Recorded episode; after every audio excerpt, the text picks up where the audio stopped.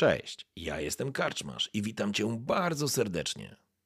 Niezwykle miło mi cię gościć w progach mojej karczmy. A teraz usiądź wygodnie, odpręż się i daj porwać się historii, którą mam do opowiedzenia. A jeśli spodoba Ci się to, co usłyszysz, zawsze możesz rozważyć wsparcie mnie za pomocą patronite.pl. Link znajdziesz w opisie. Życzę miłego słuchania. Oby nam się!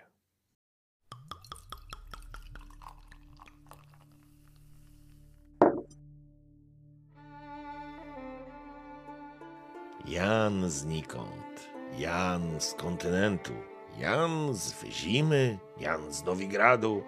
Ile miał tych przydomków, nie potrafił zliczyć. Uciekał tak wiele razy, że nie mógł tego spamiętać.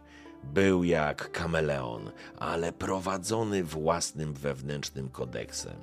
Rzecz jasna, takim, w którym to Jan był zawsze na pierwszym miejscu.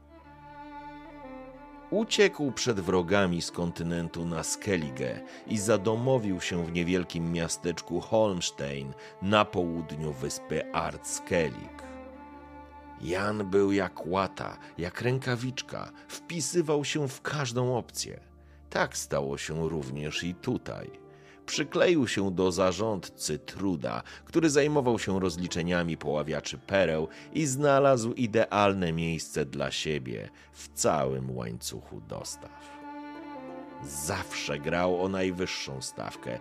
Doskonale wiedział, że okradanie kogoś takiego jak Lugos szalony w razie wpadki oznacza śmierć. Jednak Jan zawsze spadał na cztery łapy. Wystarczyło, że znalazł tylko jedno słabe ogniwo. Pracował nad relacjami z trudem i poznawał coraz więcej ludzi. W końcu udało mu się znaleźć odpowiedniego człowieka do tej roboty. Solodi Mlaskacz. Ten człowiek miał odpowiednie dojścia i odpowiedni charakter i pozwolił wprowadzić plan Jana w życie. Solodi nie był lotny, ale rozumiał, że dzięki Janowi może bardzo szybko się wzbogacić, bo Jan wszystko obmyślił i znalazł wiarygodne luki, które pozwalały mu realizować proceder. Początkowo partner Jana nie do końca wierzył, że to się wszystko uda, ale z tygodnia na tydzień ich oszczędności rosły. Wszystko układało się bardzo dobrze. Jan czuł się bezpiecznie, miał na Solodiego haki i mógł go szantażować. Niestety naszego oszusta dopadł syndrom tłustego kota. Stracił czujność. Nie dostrzegł, że rozbudził w Solodim taką żądzę złota, która pochłonęła go całkowicie, której nie potrafił się oprzeć, nie umiał. To był błąd. Solodi zdradził go i wydał Trudowi, który w obawie przed Lugosem szalonym i jego karze uznał, że sam się zajmie tym tematem. Jan był obcym. Budził podejrzenia, zbyt szybko i łatwo zbliżał się do ludzi. Solodi wykorzystał przesądność wyspiarzy i wydał go, chcąc przejąć całe dobra z procederu wyjawił jedną z dwóch skrytek, czym zaskarbił sobie zaufanie Truda, ale tym samym podpisał na siebie wyrok śmierci.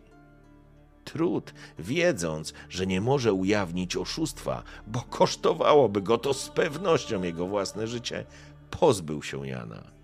Nie było procesu, nie było oskarżenia. Nikt nie dał Janowi sączyć jadu i kłamstw do głów wyspiarzy. Sprytny i przebiegły umysł Jana cały czas stawiał kolejne znaki zapytania, ponieważ gra nie była jeszcze skończona. Nie dla niego. Wiedział, że trud nie był głupcem, chociaż udało mu się omotać go. Ha! Kogo się mu nie udało omotać? Wiedział, że szalony mlaskacz wydał tylko część składu i wskazał na Jana jako głównego winowajcę ale było tego więcej. Och, znacznie więcej. Sprytny mlaskacz chciał ugrać dla siebie spokojną starość. Idiota. Jan uśmiechnął się do siebie. Głupi Solodi, naiwniak. Myślał, że uda mu się uciec z drugą częścią, ale przecież Trud nie robił tego oficjalnie. Z pewnością pozbył się Mlaskacza jako niewygodnego świadka zaraz po tym, jak wydusił z niego wszystkie informacje. Teraz Trud realizuje plan Jana jako własny proceder i czerpie z tego korzyści. Jan był wściekły. To był jego plan, to było jego złoto i jego perły. Może jeszcze drugi schowek jest nienaruszony. To dałoby mu możliwość zaplanowania kolejnych kroków. Teraz musi tylko znaleźć sposób, żeby znowu spaść na cztery łapy. Ostatnie co pamiętał, to potężny cios, który zwalił go z nóg. Później usłyszał tylko szum fal i dźwięk obijających się wioseł w dulkach. Następnie poczuł chłód stalowych obejm na rękach i nogach. Świat przed nim zafalował.